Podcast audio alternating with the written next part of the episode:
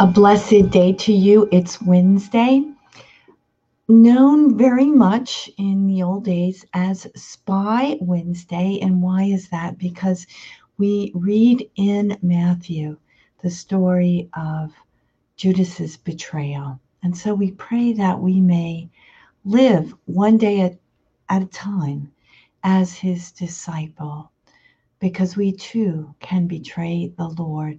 So let's look at that gospel with open hearts and ask the Lord to teach us today, to teach us all that we need to know to be a true disciple this day and to stay close to the Lord, walking with Him. A reading from the Gospel according to St. Matthew. One of the twelve, who was called Judas Iscariot, went to the chief priest and said, What are you willing to give me if I hand him over to you?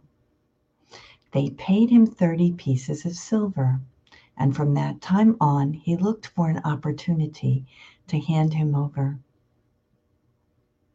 On the first day of the feast of unleavened bread, the disciples approached Jesus and said, Where do you want us to prepare for you to eat the Passover? He said, Go into the city to a certain man and tell him, The teacher says, My appointed time draws near. In your house I shall celebrate the Passover with my disciples. The disciples then did as Jesus had ordered and prepared the Passover. When it was evening, he reclined at table with the twelve, and while they were eating, he said, Amen, I say to you, one, one of you will betray me.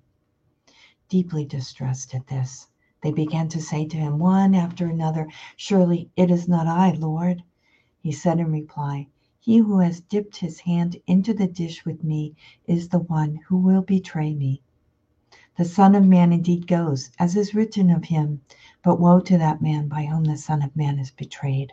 It would be better for that man if he had never been born. Then Judas, his betrayer, said in reply, Surely it is not I, Rabbi. He answered, You have said so. The Gospel of the Lord. Praise to you, Lord Jesus Christ.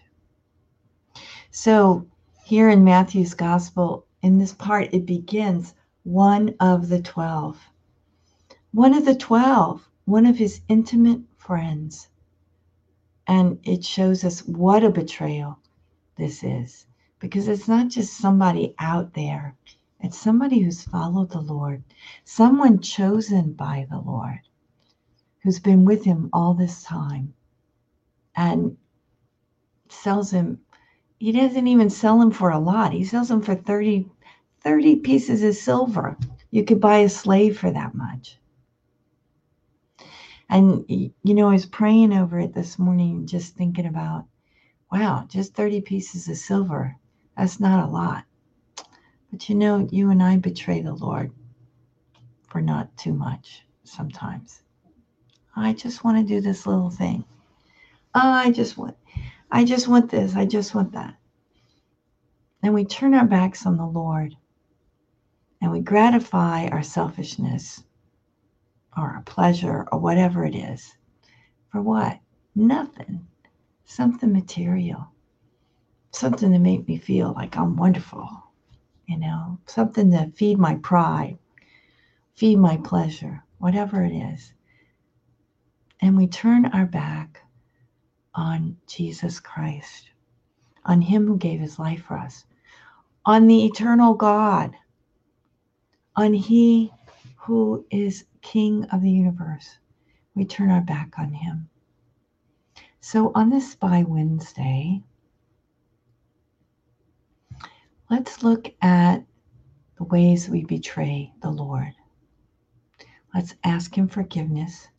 If you haven't gone to confession yet, for this season of Lent, go today. Go today or tomorrow. But get ready today and go. Stop procrastinating. And make confession a regular part of your life. It's a sacrament, it's the action of Jesus here in time to give his mercy to you so that you can be the best disciple. that you can be, so that you do not betray the Lord like Judas did, like we are tempted to do every day of our lives. So go to confession, prepare today, and go. And um, we're going to say our offering of this day. I ask you to pray especially for Austin, who's been coming. He's come into the book center. He is Christian and he is um, discerning very seriously to become a Muslim. He's just going to turn his back on the Lord, and he's trying to to convert his mom. And his poor mom came in yesterday. She said, I'm not going to convert. She says, but I don't want to lose my son either. She's trying to keep that relationship. Uh, he's a young man, he's in his early 20s. So pray for them. Pray for um, us all that we may help Austin see that he does not want to give up Jesus um, to be a Muslim or for any reason. And I continue to pray for you, for all your loved ones, for all your intentions. And please pray. We pray for one another that we have a very holy, holy week uh, leading up to Easter.